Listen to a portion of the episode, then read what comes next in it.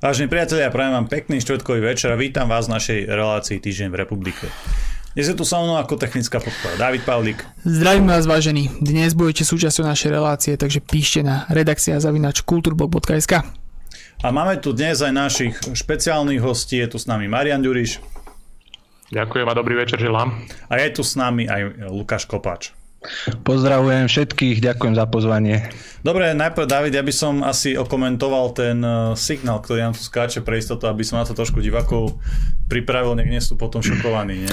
Môže sa stáť, že občas na pár sekúnd vypadneme, ale nemalo by to nič fatálne byť, takže snáď nám to prepáčite. Len treba povedať asi aj to, že tentokrát uh, to nie je chyba v Nitre, ale je to chyba asi na našej strane v Kešmarku. Tak, tak, hej, vyzerá, že internet nemáme úplne najstabilnejší. Dobre, David, ešte uh, ľudia sa mi vlastne aj teraz píšu. Ako to vyzerá s tým dokumentom? Už sme videli... Typovec, typovec. Ja som, ja som videl teda už prvé zábery, takže som z toho nadšený ako z koro každej tvojej práce, Wow, ktorá ďakujem. sa ale netýka nejakých reperov, reperov a nejakých, uh, nejakých týchto umelcov.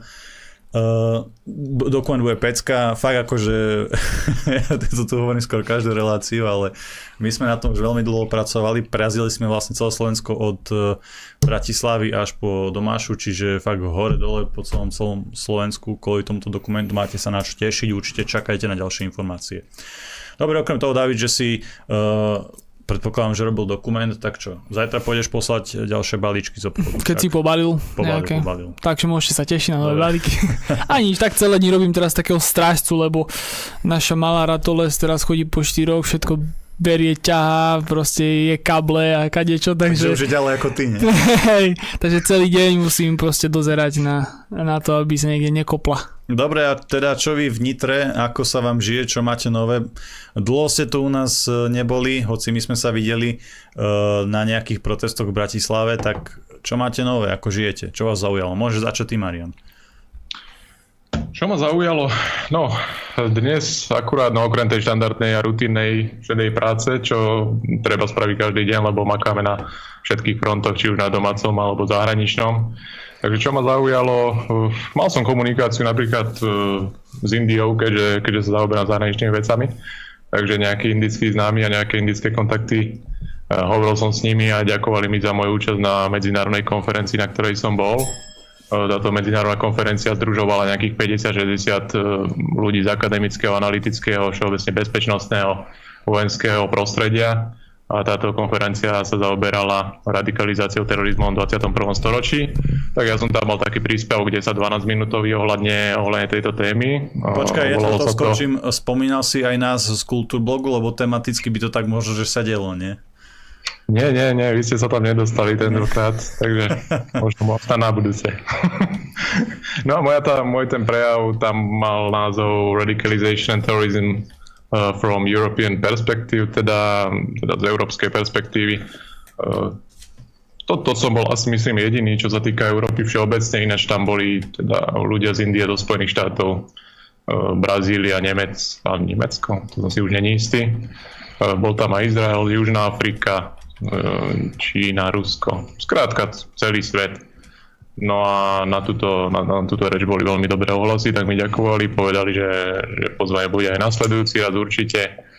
No a potom ma kontaktovali nejakí ďalší ľudia, takisto s pochvalami alebo všeobecne nejaký ešte z Argentíny sa mi ozval jeden analytický web, ktorý to chcel prebrať, či to pýtali si vlastne povolenie, že či to môže dať do španielčiny a podobne. Takže toto bolo také milé, taká milá komunikácia. Potom takisto som komunikoval ešte so Spojenými štátmi s jedným známym, ktorý, ktorý bol vlastne v námornej pechote. Som s ním trochu aj preberal nejaké veci a plus aj z túto dohodu, lebo sleduje politiku. Mhm. Tak to bolo, to bolo milé, keď si, keď si prečítal kúsok z tej dohody, o ktorej budeme aj neskôr hovoriť, tak sa spýtal, že a to akože vaša vláda podporuje. No a ja som povedal, že naša vláda to už schválila. Tak, tak sa len zasmial a že unbelievable, akože neskutočné. V tom zmysle, že koho to tam proste máte. no a možno taká ešte, ešte tretia vec, čo ma teší, Uh, rozbiehame Trenčianský kraj v rámci domácich záležitostí, v rámci vnútorných štruktúr hnutia. No a týmto pozdravím všetkých členov, okresných predsedov, uchádzačov o členstvo. z Trenčianského kraja, ktorí sú veľmi podarení, komunikujú, sú aktívni a chcú sa angažovať, takže ide to správnym smerom. Lukáš, my sme sa teda videli v Bratislave a tam sme si vraveli, že najbližšie, keď tu prídeš, tak budeš musieť prísť do Kešmarku, ale dostal si teda prezidentskú výnimku a dostal si povolenie vysielať z Nitry, ale na budúce ťa to neminie a budeš sa musieť dostaviť asi osobne. Čo zaujalo teba, čo máš nové, ako žiješ? No, ja, ako, ja som minule pozeral Pacha Hybského zbojníka, som si Áno. na teba presne spomenul. Lebo Tiež taký veľký chlap. Tam sa, tam sa tí zbojníci e, rozprávajú o tom, o tý, keď vypalovali tie kaštiele, tak ten jeden zbojník hovorí, že keď budeme chcieť, vypalíme všetky kaštielie. A ten jeden sa opýta, aj na konci sveta? Aj na konci sveta. Aj v Kešmarku? Aj v Kešmarku. Čiže ja rád do toho Kešmarku prídem, ale najprv sa musím dostať na kraj sveta, lebo potom ešte tá ďalšia štácia je Kešmar. tam, Takže, sa, tam sa aj riešil, ale že, čo, samozrejme, že čo je na konci sveta. Ja veľmi rád prídem, to len tak na odľahčenie. No možno na odľahčenie tiež uh, momentálne sa nachádzam v diete už vyše týždňa, takže neviem sa nejak eš, až tak extra moc na niečo, na niečo natchnúť alebo pre niečo natchnúť, eh, lebo som stále hladný. Ale rieš, riešime veci, samozrejme teraz, bol, teraz bolo plenárne zasadnutie v parlamente po vianočných prázdninách, čiže tým sme sa zaoberali. Uh, taktiež rozbiehame uh, Trnavský kraj, tiež samozrejme pozdravím všetkých našich členov aj záujemcov o, o, o členstvo v našom hnutí.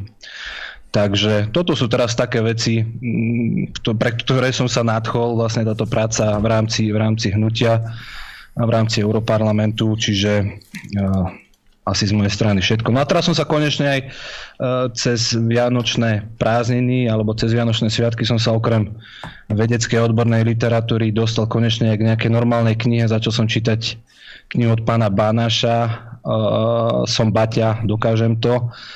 Uh, čiže táto kniha je veľmi, veľmi inšpiratívna aj pre ten politický, aj pre ten politický zápas, alebo pre ten politický boj. Čiže mm, konečne som rád, že som si aj na toto našiel chvíľu času, aj keď zase tá knižka už leží bokom nejaký ten deň, lebo toho času naozaj je málo, ale, ale snažíme sa. Inak Pachojibský zbojník je super film, je to klasika a ja to všetkým divákom odporúčam, najmä tým mladším, ktorí ste ho možno nevideli, tak je to určite samozrejme niekoľkonásobne lepšie ako vlastne všetko asi, čo je na Netflixe, určite si to pozrite a myslím, že sa skvele uh, zabavíte. Dobre, páni... Ty mi chceš teraz, Janko, povedať, že, na, že Pachojibský zbojník nie je na, na, na, na Netflixe? Ja neviem, ako to Netflix funguje, ale to, to, čo, som, to, čo, som, to, čo som videl z Netflixu, tak e, to bol vlastne úplný odpad. Doslova, že, že hnus mi bolo až fyzicky zle a urážalo ma, že vlastne niekto, nejaká spoločnosť si myslí, že ja to príjmem ako, ako, ako zábavu alebo ako, ako kinematografiu. Cítil som sa urazený, bol som nahnevaný a už som potom Netflix e, nevidel. Už si nepamätám, že čo, to, čo za hlúposť to bola, ale každopádne ten Pachojibský zbojník platí, je to top, super film, eh, slovenská produkcia, takže toto môžem určite odporučiť. Dobre páni, vy ste obidvaja, vlastne sa orientujete v zahraničnej eh, politike, to je v podstate ten váš, eh, možno že až hlavný politický záujem, alebo respektíve momentálne to patrí to medzi tie hlavné politické záujmy. Tak prejdeme do našej obľúbenej inštitúcie, do Najvyššieho sovietu Európy. E, ako, ako to teda vyzerá v Európskom parlamente? Skúste dať nejaké novinky, nejaké najnovšie trendy z Európskeho parlamentu. No Janko, ty vždycky máš rád, keď, keď hovoríme niečo pozitívne, áno, takže ja z tohto pléna môžem víťazoslavne prehlásiť, že máme jednu pozitívnu vec, ktorá myslím si, že má ozaj význam. Hlasovalo sa uh, o zlepšení podmienok pri preprave zvierat Čiže sa tam nastavila určitá regulácia, aby tie zvieratá, tie podmienky pri preprave mali lepšie. Čiže toto sme, toto sme podporili po dlhej, po dlhej dobe. Niečo, čo má naozaj nejaký zmysel, aj keď dobre, z hľadiska toho, toho, toho celkového prospechu na kvalitu života možno to nebude mať až taký obrovský zmysel, ale určite je to Určite je to prínosom, aspoň, aspoň pre tie zvieratka, takže... takže Áno, to je jedna vec. To ja na úvod, ja pozitívna inak, správa. Ja som inak aj rád, že tu odznieva niečo pozitívne, hej, čiže hoci je to možno z pohľadu nejakého bežného človeka taká možno maličkosť, ale, ale je to pozitívne, takže som rád, že si to zmienil. Inak je tam ešte niečo také zaujímavé? No, zaujímavé je tam to, že asi ako všetci, všetci dobre viete, bol za podpredsedu parlamentu zvolený pán Šimečka.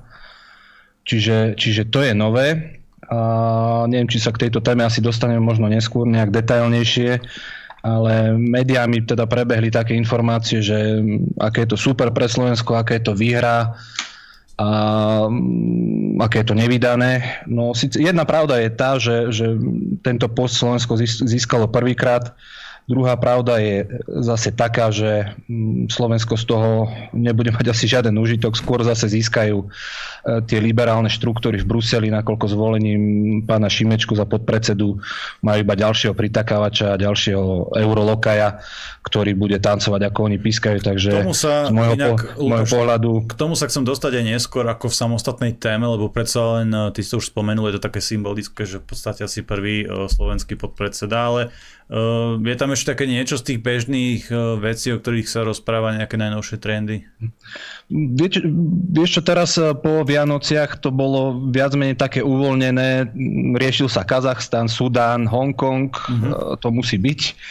Čiže to, toto plénom nebolo až také nabité nejakými závažnými, závažnými témami.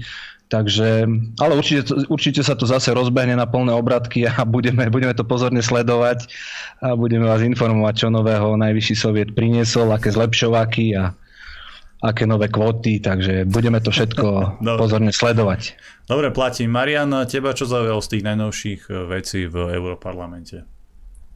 Ja snáď akurát ten Kazachstan, no, myslím, že tam bola rezolúcia o odsudení násilnosti a tak ďalej zo strany vlády podobne, čo len, čo len naznačuje to, čo sme hovorili už, už pred časom, možno pred týždňom, že pokiaľ tam nevyhrávajú v Kazachstane tie síly, ktoré vyhovujú buď Európskej únii alebo ich kamarádom a spojencom, tak potom, potom ten režim samozrejme odsúdime a budeme mediálne nahrávať tým, ktorí by nám mohli v budúcnosti vyhovieť. Takže Teraz, teraz to bola rezolúcia o odsúdení, samozrejme vlády, zlý režim a tak ďalej. Samozrejme nerobme si žiadne ilúzie, majú tam taký systém alebo režim, ako, ako majú, ako si zvolili ľudia, takže to treba rešpektovať. A z druhej strany, keby možno ten prevrat úspeje, no tak dnes by Európska únia dávala rezolúciu o tom, o podpore demokratickej transformácie a, a tak ďalej a tak ďalej. Asi tak. Dobre, ale už ohľadom toho Kazachstanu, už je to tam asi e, stabilizované, priznám sa, ja to až tak nesledujem, viem, že tam nabehli ruskí, bielorusky a iní vojaci a v podstate e, to tam dali asi e, do nejakého stavu pokoja, alebo ako to povedať, v podstate už asi nejaká nádej na zmenu režimu alebo na nejakú revolúciu už asi padla, nie? Alebo ako to vy vnímate obaja? Keď môžem ešte ja povedať, ono to, že jeden prevrat nevíde, ešte viac menej nič neznamená. Tie akoby to podhubie toho prevratu tam bude stále pretrvávať a vždy sa bude snažiť využiť nejaký moment, kedy, kedy tá vláda akoby zaváha alebo zautočí na jej nejaké slabšie miesto. Tak, tak to prebieha. Tak to prebiehajú tieto destabilizačné snahy.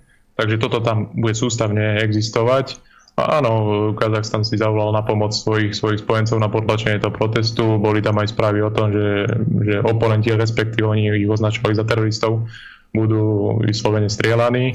Ehm, z toho samozrejme vzniklo určité mediálne pobúrenie, že čo si to ten režim dovoluje. No každopádne týchto, týchto teda protestujúcich režim nazval ako cudzími teroristami a je pravdou, že medzi tými ľuďmi, ktorí protestovali a mediálne sa to podávalo ako nejaké spontánne ľudové povstanie, tak bolo medzi nimi kopec zahraničných, zahraničných príslušníkov a cudzincov. Viac menej by sme ich mohli označiť za žoldnierov. Takže, takže asi, asi v tomto zmysle. Takže nebolo to strieľanie vlastne do vlastných, bolo to režim to bral tak, že to bolo jeho ohrozenie a týmto spôsobom sa s tým rozhodol vysporiadať. Lukáš, tvoj komentár k situácii v Kazachstane, alebo aby sme to mohli nejak uzavrieť. No, ja, si, ja si myslím, že Marian to zhrnul veľmi, veľmi dobre a veľmi správne. A tam o nejakej spontánnej, uh, spontánnej ľudovej, ľudovému povstaniu, ako sa to médiá snažia prezentovať. O tom nemôže byť skutočne ani reč. Uh, ak si niekto myslí, že tam niekto povstal iba kvôli tomu, že zdražil, zdražil LPG o pár centov, tak to asi nebude až úplne taká pravda. Čiže e, tamto podhubie naozaj, naozaj je, ako aj Marian povedal, e, tým, že sa to že sa to vlastne teraz javí, že ten problém je vyriešený, respektíve, že tá situácia je ukludnená, to skutočne neznamená, že tá situácia bude ustálená. Tamto ohrozenie bude stále a ja som vždycky zastanc, zastancom toho, že ani Európsky parlament, ani iné inštitúcie by sa nejakým zásadným spôsobom nemali vmiešavať do vnútropolitických záležitostí zvrchovaného štátu, čiže svoje, svoje problémy si aj Kazachstan musí, musí vyriešiť v prvom rade sám. A to, že Európsky parlament chce odsudzovať a mm, rôzne rezolúcie príjmať, to je úplne, úplne jasné, lebo vieme, na ktorej strane Európsky parlament alebo jeho inštitúcie sú, čiže mňa to neprekvapuje, ale vždycky ma to tak zaraža, že Európsky parlament má potrebu stále riešiť nejaké rezolúcie o Sudáne, o Hongkongu, o Pakistane, o všetkom možnom. A pritom tie rezolúcie majú nulovú výpovednú hodnotu. Hej? Takže, takže ja, som, ja som naozaj tvrdý zastanca toho, aby si tie štáty tie svoje vnútorné záležitosti riešili bez toho, aby im do toho s prepačením kecali nejakí um, byrokrati z, z Bruselu. Dobre, e, teraz si musíme dať e, na chvíľočku technickú prestávku kvôli e, náhlým a veľmi neočakávaným záležitostiam, takže vidíme sa za chvíľu, priatelia. Dobre, vážení priatelia, ja vás vítam späť po nútenej technickej prestávke. Vráťme sa teda ešte na chvíľočku k tomu Kazachstanu. Marian, ja ti dávam slovo.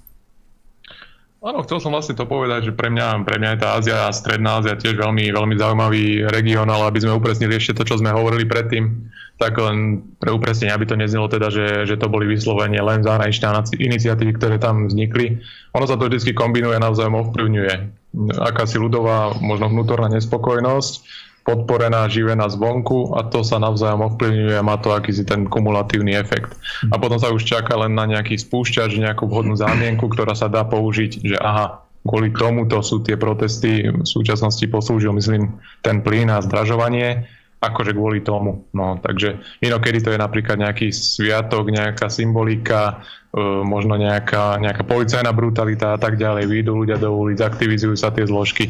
Takže asi takýmto spôsobom to funguje, len v každom štáte sa to napasuje iným spôsobom, aby to bolo prispôsobené na tie reálne podmienky a na daný čas. Čiže nikdy to nie je možno čierno-biele, vždy to také komplexnejšie e, kombinácia viacerých faktorov znútra zvonku. Dá sa takto povedať? Presne tak. A keď sa pozrieme na to z toho geografického alebo geopolitického hľadiska, keď vieme, kde leží Kazachstan, aké nerastné bohatstvo má, tak asi vieme, kto za tým približne stojí a komu by destabilizácia tohto režimu mohla uškodiť. Takže asi tak. Dobre, už to tu zaznelo. Michal Šimečka bol zvolený za podpredsedu Európskeho parlamentu. Niektorí tvrdia teda, že je to výrazné posilnenie slovenského hlasu v tejto v tejto inštitúcii predsa len je pravda, že to je teda aspoň podľa mojich informácií prvý Slovak, ktorý je v tejto pozícii. Čo to naozaj pre Slovensko znamená, pre to slovenské zastúpenie v Európarlamente? To je jedna vec, jedna otázka. A druhá otázka je, že vlastne aké sú možnosti, kompetencie a nejaké možno asi limity tejto funkcie, ten podpredseda parlamentu, Európarlamentu, teda čo to znamená, čo to je, možno v porovnaní s tým slovenským parlamentom. A tretia vec, ako sa tam ten pán Šimečka vlastne dostal, ako sa tam e, ocitol? Dobre, tak ak, ak môže, môžeme to zobrať trošku tak uh, obširnejšie, že ako to vlastne funguje. Uh, ako si správne povedal, pán Šimečka je Uh, ja by som to možno tak upresnil, je to prvý človek so slovenským občianstvom, ktorý uh, má túto, mm-hmm. ktorý získal túto funkciu. No a vlastne podpredseda, podpredseda parlamentu, Európarlamentu je vlastne dá sa povedať, že vo vedení toho, tejto inštitúcie. To vedenie tvorí, tvorí predseda, podpredsedovia a kvestory. A toto vedenie sa volí vždycky na 2,5, 2,5 roka, čiže to funkčné obdobie je dohromady 5 rokov toho no, vlastne Europarlamentu a po 2,5 roku sa vlastne títo ľudia menia, hej? Čiže, e, čiže sa tam vymenia kvestory, teda nemusia sa vymeniť, ale opakujú sa voľby, tak aby som bol presný. No a čo sa týka samého, samotného predsedu, e, tak ten, um, ten je zodpovedný vlastne za, on môže zastupovať samotného predsedu, čo sa týka, čo sa týka hlasovania v Európarlamente, vlastne vedenie schôdzi, uh, nejakého mm, reprezentatívneho pôsobenia návonok voči iným inštitúciám. Uh, čiže oni majú na starosti vlastne mm, aj také organizačné, administratívne rozhodnutia a vlastne sú zodpovední, spolu zodpovední za, za chod Európarlamentu. Čiže ak niekto hovorí, že ten hlas Slovenska zosilnie vďaka Šimečkovi, tak ja si myslím, že nezosilnie. Zosilnie tam zase iba ten liberálny a ultrasilniečkársky hlas, ale hlas Slovenska podľa mňa nezaznie a jednoducho aj on ako podpredseda Európskeho parlamentu, no dobre, on môže rokovať ako podpredseda s nejakými delegáciami a s národnými parlamentami, ale ako reálne on nemá nejak čo zmeniť alebo čo zlepšiť v prospech Slovenska. E, a proste liberálny, liberálny pán Šimečka už to nie, čiže on ak aj niečo bude meniť alebo niečo presadzovať, tak určite to nebude to, čo, si, čo by sme si my prijali a my želali, takže mm, ako nač, načenie bokom, tvrdá realita je taká, že pán Šimečka sa tam vlastne dostal ako nominant e, frakcie Obnovme Európu, bol nominovaný touto frakciou, čiže tamto zvolenie už bolo skôr viac menej iba formálne, lebo tam tie frakcie sa dohodnú, ktorých, e, ktorých ľudí si tam nominujú a vlastne títo, títo ľudia sú potom, potom volení. Zaujímavosťou možno je to, že akým spôsobom sa, sa postupuje pri hlasovaní, čo sa týka voľby podpredsedov. Tých podpredsedov je 14 ale v princípe to funguje tak, že na tom hlasovacom lístku uh, musí uh, europoslanec uh, začiarknúť, aby ten, aby ten lístok vôbec platil, musí začiarknúť mena minimálne 8 kandidátov. Čiže on nemôže on nemôže, dajme tomu, že ideálny prípad, mám tam jedného človeka, ktorého chcem podporiť. Ale na tom hlasovacom lístku musím, musím zač- zaškrtnúť ďal, ďalších siedmých, s ktorými vôbec nesúhlasím, ale musím ich zaškrtnúť, aby ten môj hlasovací listok bol platný. Čiže takýmto spôsobom sa tam hlasuje, čo sa týka podpredsedov. Čiže je to celé také divné a ako myslieť si teraz, že aké to je víťazstvo, aká to je výhra, proste Šimečku si vybrali ako, ako liberálneho zástupcu, presadzovača demokrat, demokratického štátu, veď on bol, on, on stál za tou, za tou správou o, o právnom štáte. Čiže oni si ho tam vybrali ako taký stožiar pre ich liberálnu, liberálnu propagandu a samozrejme si ho aj zvolili. Čiže mňa to vôbec aj neprekvapilo, že ho zvolili, už keď sme počuli, že bol nominovaný, takže to už bola iba formalita. Takže, takže tak, no a z môjho pohľadu, ako som povedal, pre Slovensko sa nič nemení. Mm, akurát, že tam budú mať ďalšieho liberálneho, proliberálneho a slnečkarského podpredsedu ktorí sú tam tak, tak či tak sú tam všetci takí. Takže. Mm, ten dôvod, prečo vlastne není uh, podpredseda Európskeho parlamentu Milan Uhrík, vlastne spočíva v tom, že je to vlastne na dohode tých frakcií, hej, správne som to pochopil, že tam Áno, je to na dohode frakcia, tu že aj určitá časť e, poslancov uh, môže navrhnúť svojho kandidáta, Aha. ale tam proste, keď sa tie veľké frakcie na niečom dohodnú, tak s tým, ne, s tým nepohneš, tam tie počty nepustia, takže, takže to je úplne márne. Hej oni to, oni to berú ako teraz nejak, tak sa to prezentuje ako nejaké pompezné víťazstvo, ale to ľudia, ľudí, ľudia, ktorí vedia, ako to tam funguje, to bolo hneď jasné, že ten človek bude zvolený. On bude zvolený už iba tým, že ho, že ho tam nejaká silná frakcia nominuje, čiže tam už by sa neviem, čo muselo stať, aby to by niekto musel si zle zahlasovať, alebo aby, aby im to neprešlo. Čiže... Marian, taká je realita. Marian, tvoj komentár k tejto situácii, k zvoleniu pána Šimečku za podpredsedu?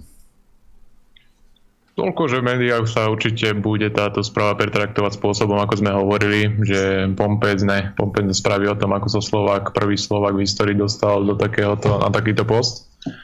Ale ja sa tak nazdávam, že keby tento kandidát je vlastenec, ktorý chce hájiť záujmy Slovenskej republiky a jej občanov, tak sa na tento post asi nedostane. No a dôkaz o tom môžem použiť, e, lebo sa volil myslím, že aj predseda parlamentu. Mm-hmm.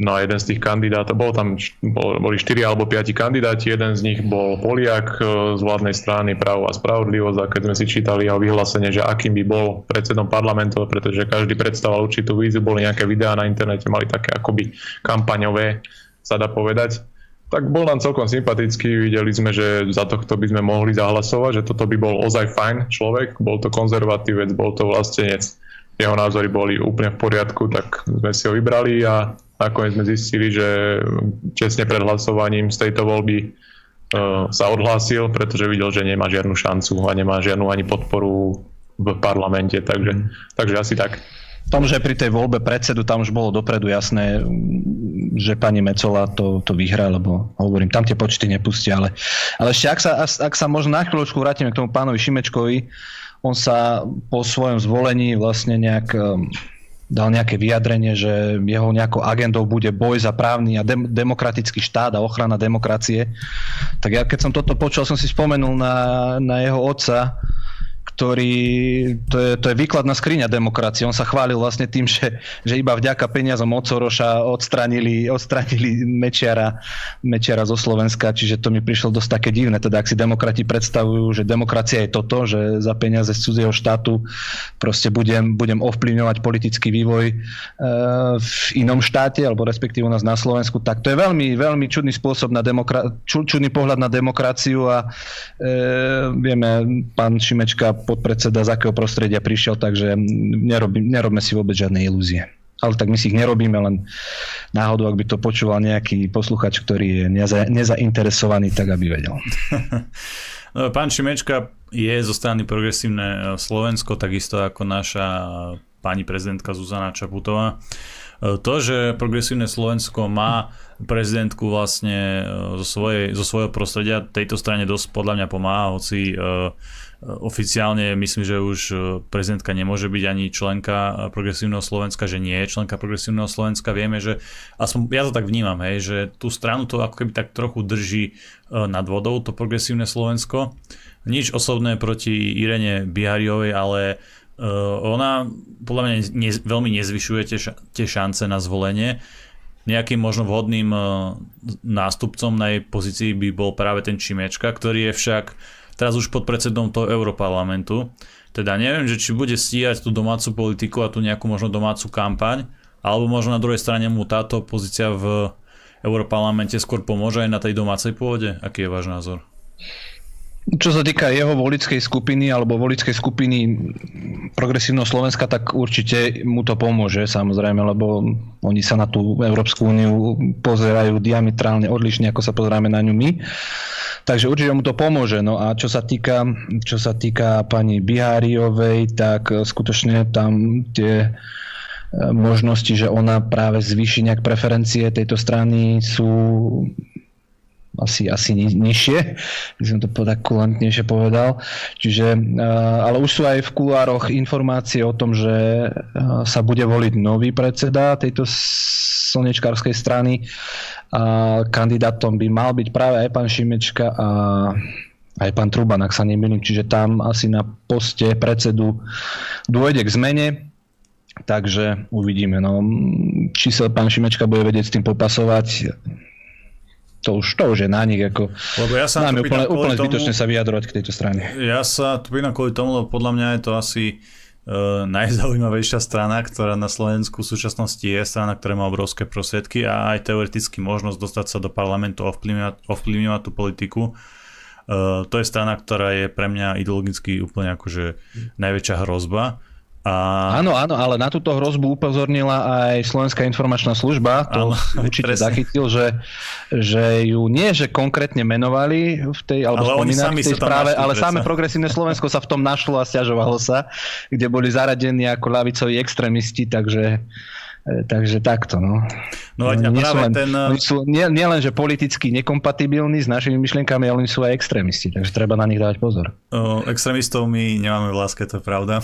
Nie. Inak ten Šimečka je podľa mňa objektívne asi najvhodnejší uh, proste nominant na tú pozíciu nejakého volebného lídra na Slovensku, ale keď je teraz vlastne v tom Európarlamente, tak dúfam, že bude mať čo najviac povinností ako podpredseda, že sa ani nestihne venovať nejaké kampani alebo tej domácej politike. Takže to je možno ten pozitívny bod, alebo ten možno najpozitívnejší bod, ktorý vidím v tom, že pán Šimečka bol zvolený do tejto pozície. Tvoj názor, Marian?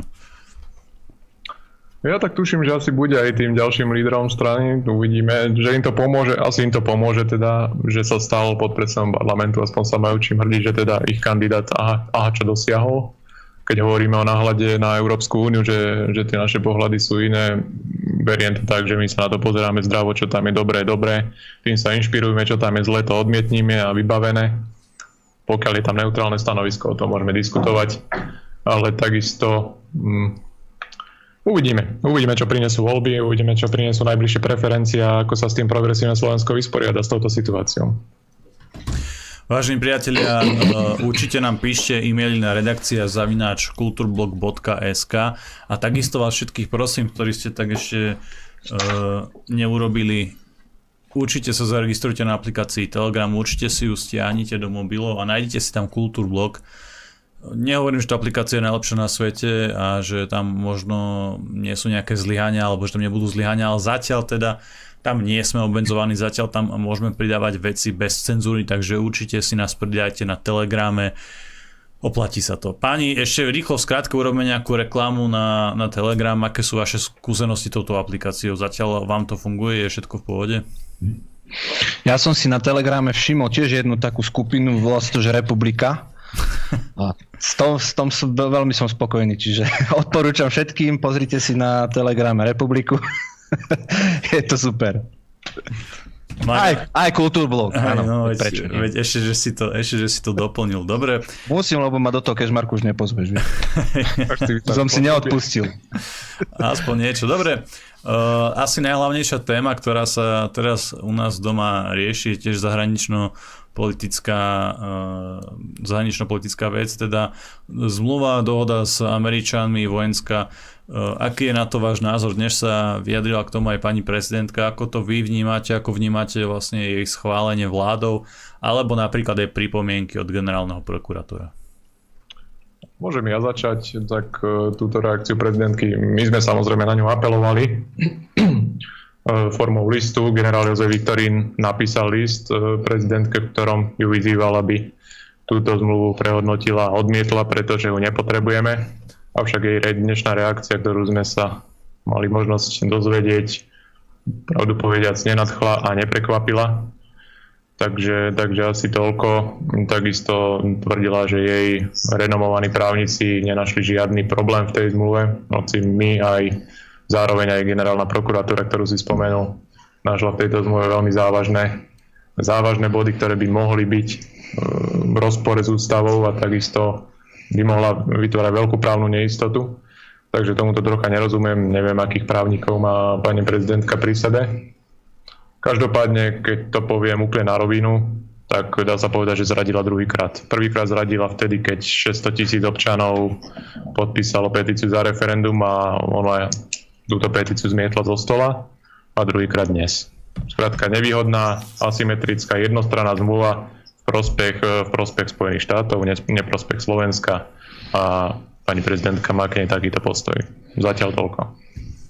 Lukáš, tvoj názor? Môj názor je taký, že ja som od pani prezidentky nečakal vôbec žiadne iné stanovisko, len také, aké, aké povedala.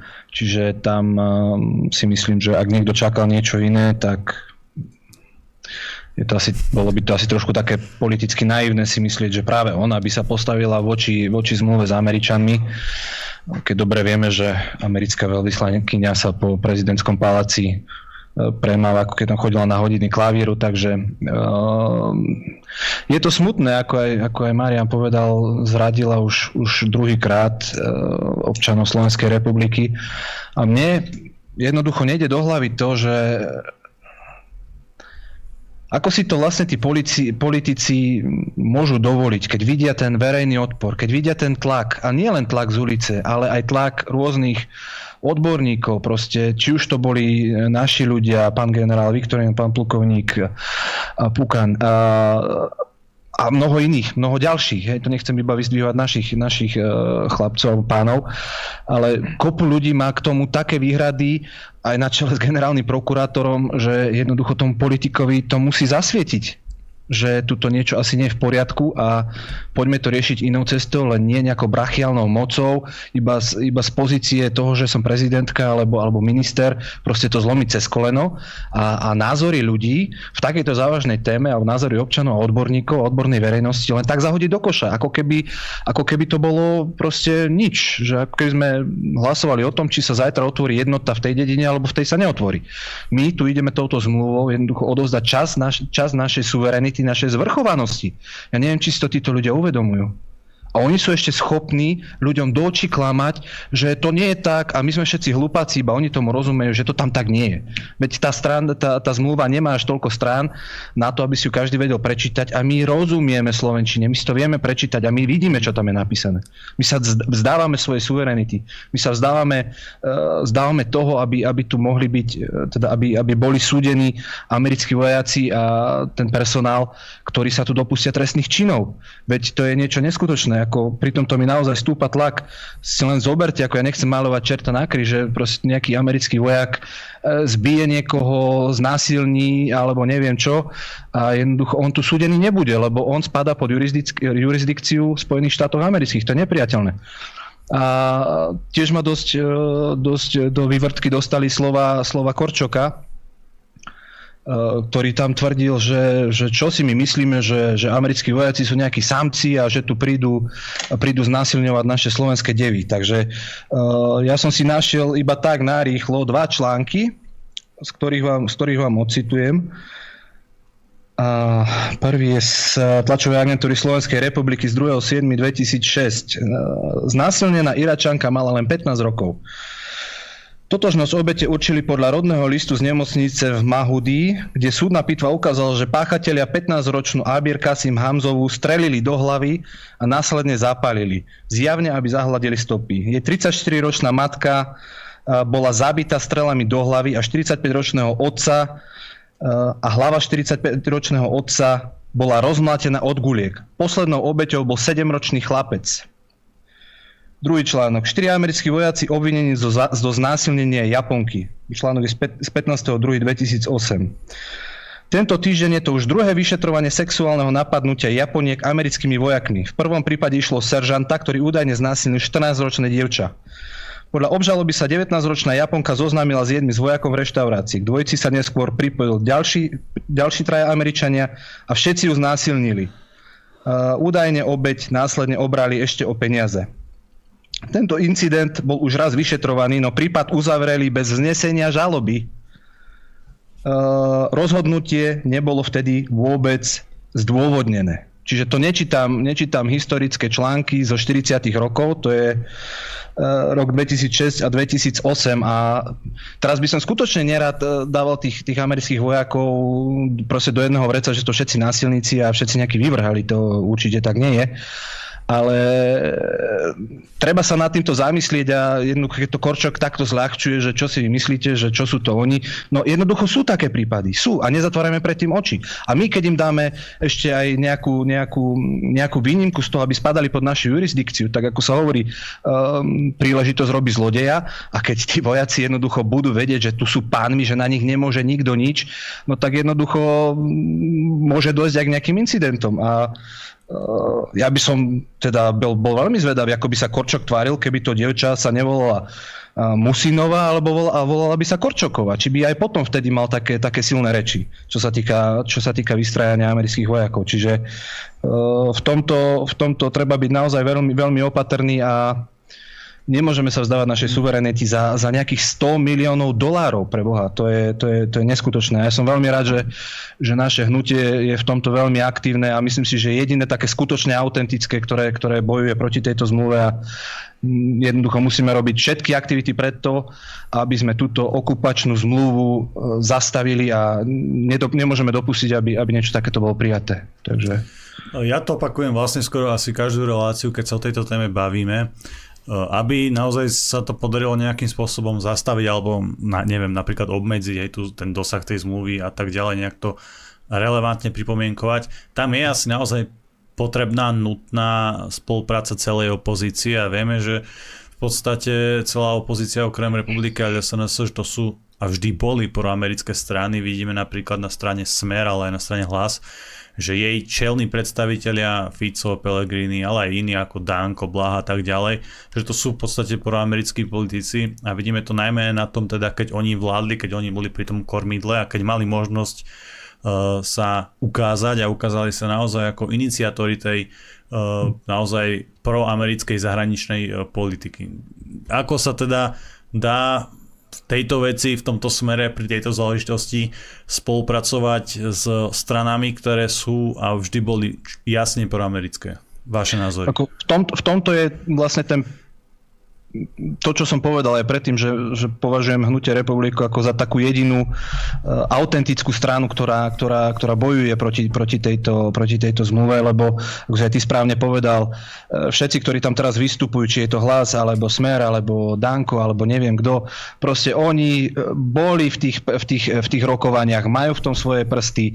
To, že, to, že teraz vystupujú proti tomu, my z politického hľadiska tomu rozumieme a, a na druhej strane treba, treba povedať, že dobre, že proti tomu vystupujú. Čo bolo, to bolo.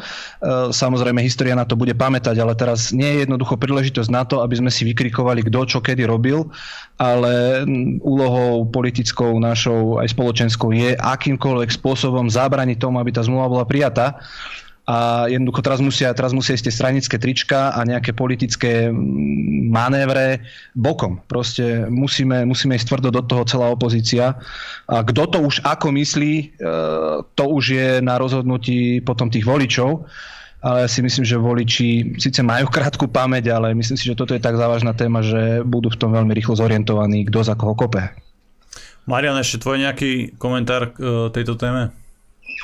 Eh, vypichol by som to, že boli sme to my, kto sme prišli ako prvý s analýzou. Bolo to 16. decembra, reagovali sme okamžite na tú tlačovku, ktorá bola 14. A byli sme na popolách, že pozrite, čo sa tu ide cez Vianoce diať a do 4. januára sme mali čas eh, proste pripraviť, pripraviť pripomienku do pripomienkového medzirezortného konania teda tam sme sa zapojili samozrejme. Ďalej sme boli prví, ktorí sme prišli s myšlienkou referenda, takisto s výzvou voči palácu. A my môžeme byť len radi, že to oslovilo a prebudilo toľko ľudí, toľko aktivistov, toľko vážených ľudí, akademikov, právnikov, aj generálnu prokuratúru, aj politických subjektov. Takže my si môžeme v tomto smere len, len tlieskať, pretože o to tá téma získala väčšiu pozornosť. No a čo môžeme, čo môžeme robiť viac? A my to vlastne robíme každý deň stále a sústavne. Využívame všetky možnosti, aby sa táto vec hýbala a hýbala správnym smerom. Aj keď e, nemáme všetko v rukách samozrejme, lebo vláda je aká je. Takže môžeme len tlačiť na každý ten článok reťaze.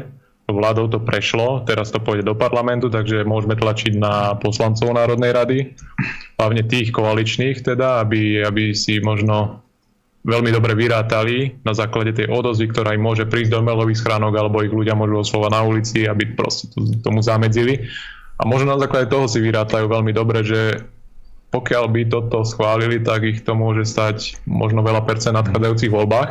To je asi pre nich taká najsilnejšia motivácia, by som povedal.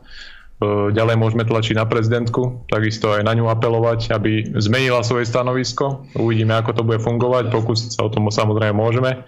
Takisto tlačiť na referendum, bude sa robiť protest 2.2. E, takisto samozprávy by som videl, že by mohli zohrať veľkú rolu a hlavne tie oblasti, ktorých sa to bezprostredne týka. E, takže Sliač, vojenské letisko Sliač, vojenské letisko Kuchyňa Malacky, Myslím, že tieto, tieto regióny, ktoré sú v okolí týchto zariadení, ktoré sa teoreticky môžu stať terčom, a oni sa terčom aj stanú, a bez ohľadu na to, čo tam bude uskladené, či tam budú zbranie, konvenčné zbranie, alebo len palivo, alebo logistické sklady.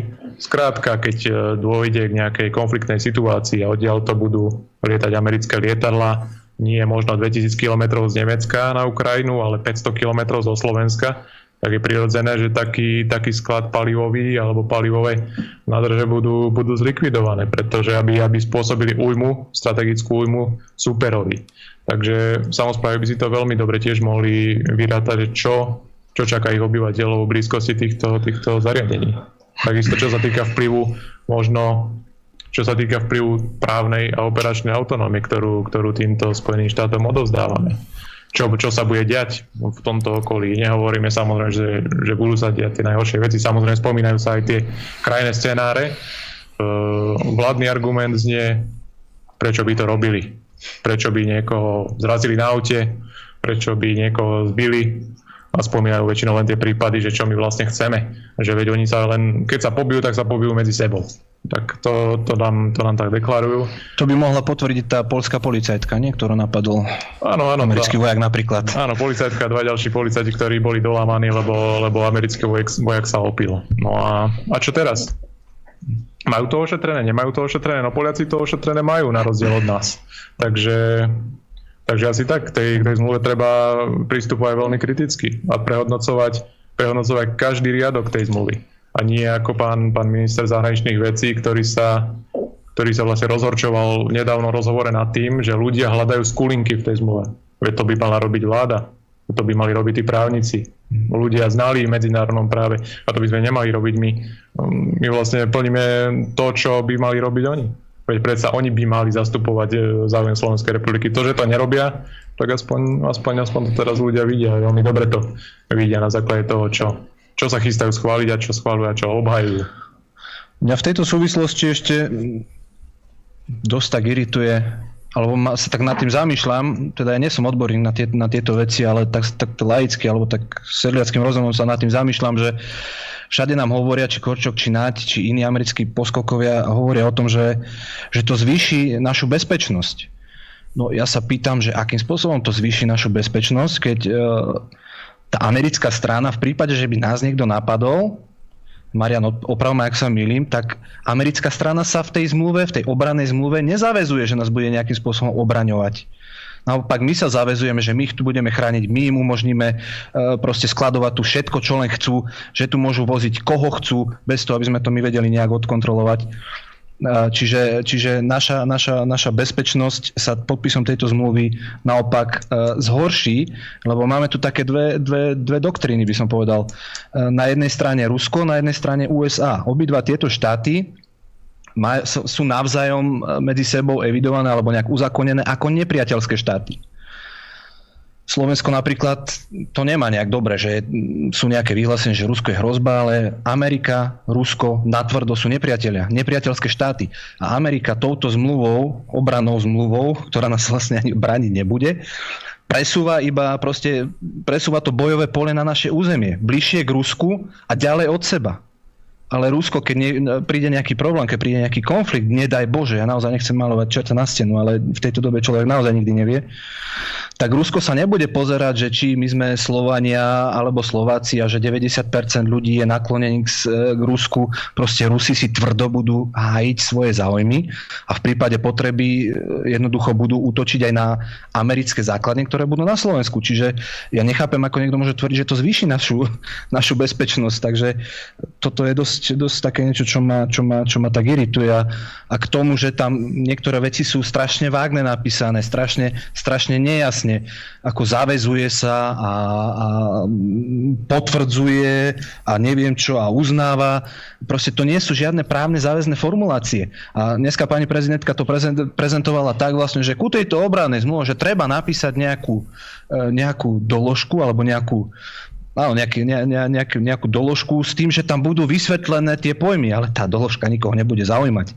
Každý bude zaujímať táto zmluva, ktorá za určitých okolností môže mať aj prednosť pred ústavou, lebo sa bude jednať o, dá sa povedať, medzinárodnú zmluvu a tá za určitých okolností môže byť nadradená Slovenskej ústave. Čiže keď nastane naozaj nejaký prúser, tak ani ústava, ani nič. Proste bude, budeme sa riadiť podľa toho, čo je v tej dohode.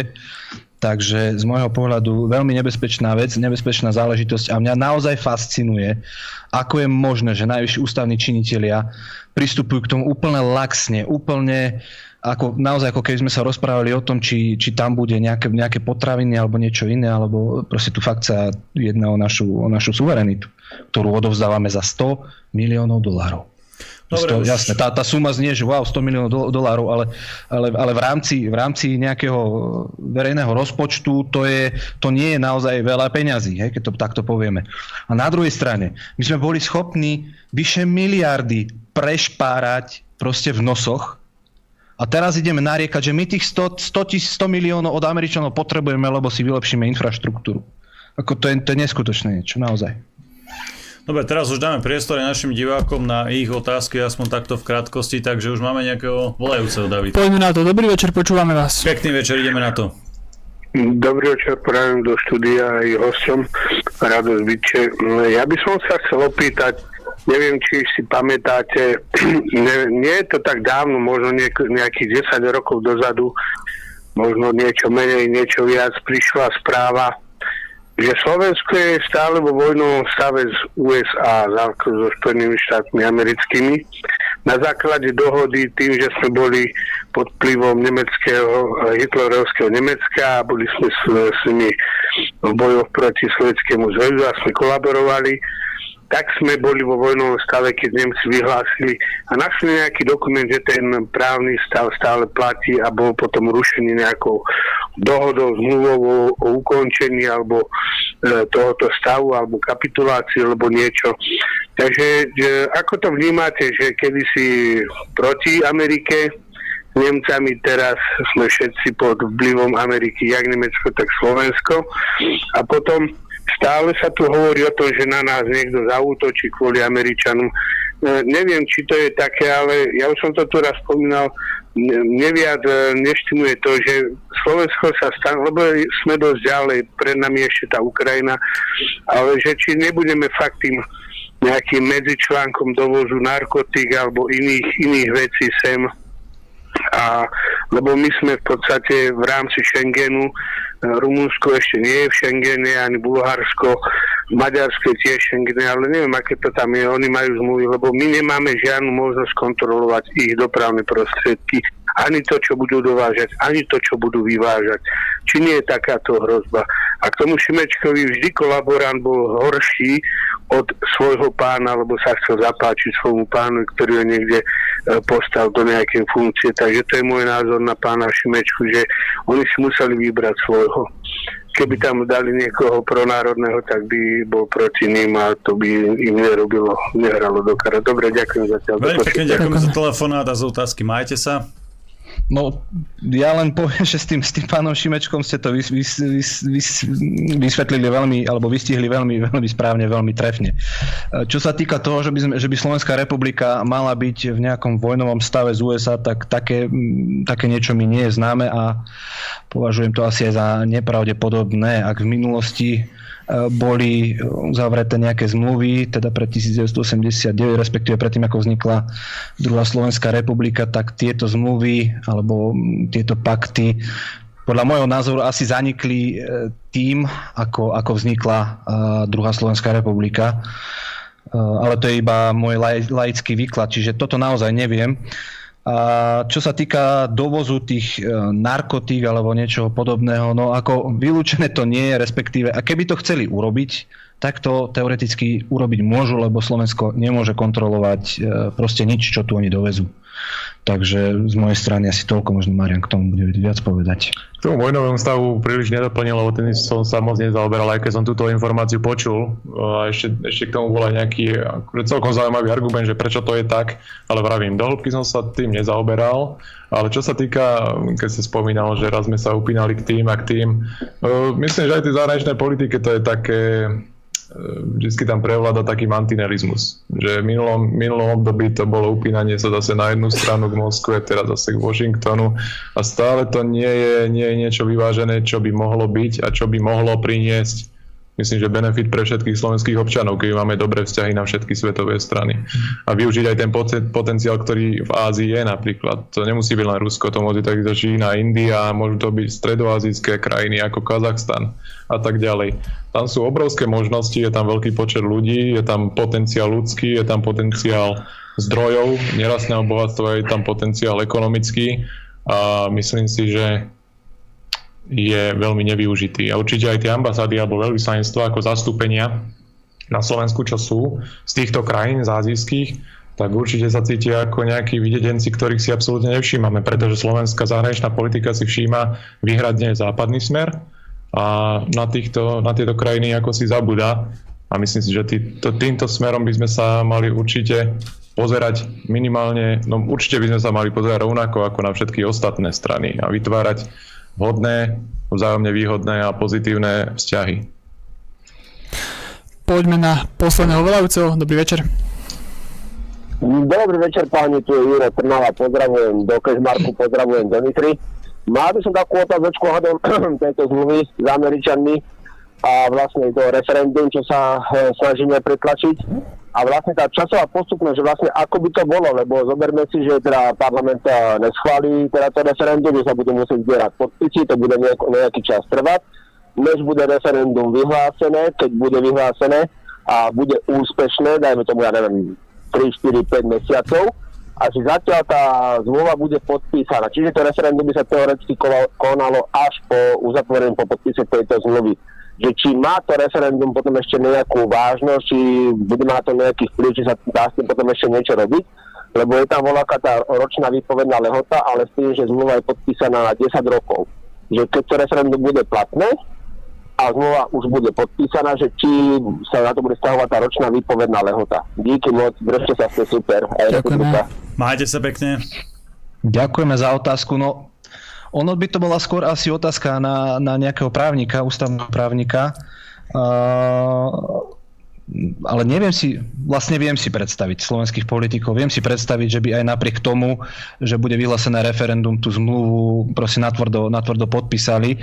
A je to skutočne taký zaujímavý, zaujímavý postreh, ale hovorím, toto by bola asi skôr otázka na, na právnikov, ako by, ako by to posúdili, respektíve akým spôsobom by sa, by sa malo postupovať v takomto prípade.